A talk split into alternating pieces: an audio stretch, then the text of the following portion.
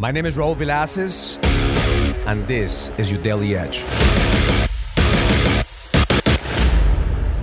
This morning I woke up and there was no electricity in my home. There was a windstorm last night and knocked out a couple of power lines and half the neighborhood doesn't have electricity. So immediately my mind went into all the meetings that I'm supposed to have this morning that I'm not gonna be able to attend because I have no electricity. Then I thought for a second, I said, wait a minute, I have my phone, I could attend the meetings from my phone, or, or worst case scenario, I could go to the office and I could drive down there and I still have some time.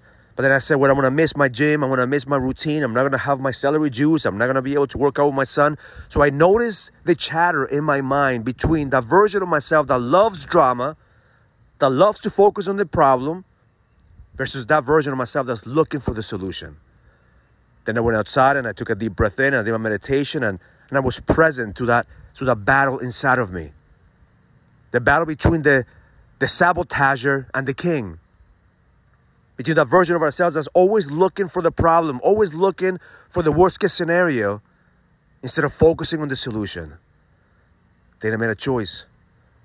And one of my favorite mantras is I'm not the victim of my circumstances, I'm the creator of my destiny. Because the reality is, it's not a big deal. But see, my mind wants to attract drama. My mind wants to focus on the problem instead of focusing on the solution. It's up to me to choose which one of those versions am I going to feed.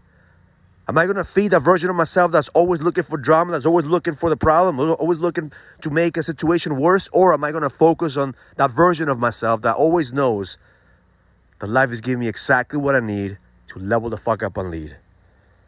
So, my intention for you today is to pay attention to the chatter, to pay attention to that battle in your mind between that version of you that's addicted to drama and that version of you that's looking for expansion and solutions.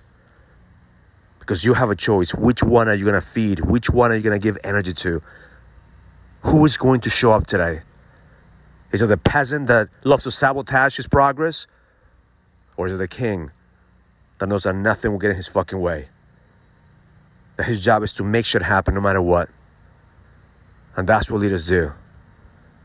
We shake off the fucking drama, we shake off the fucking sabotager, we continue to fight into the battlefield until the mission is done.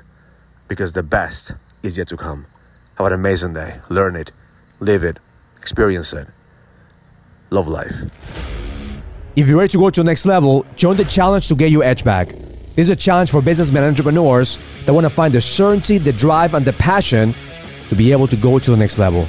Go to getmyedgeback.com. That's getmyedgeback.com and join the challenge now.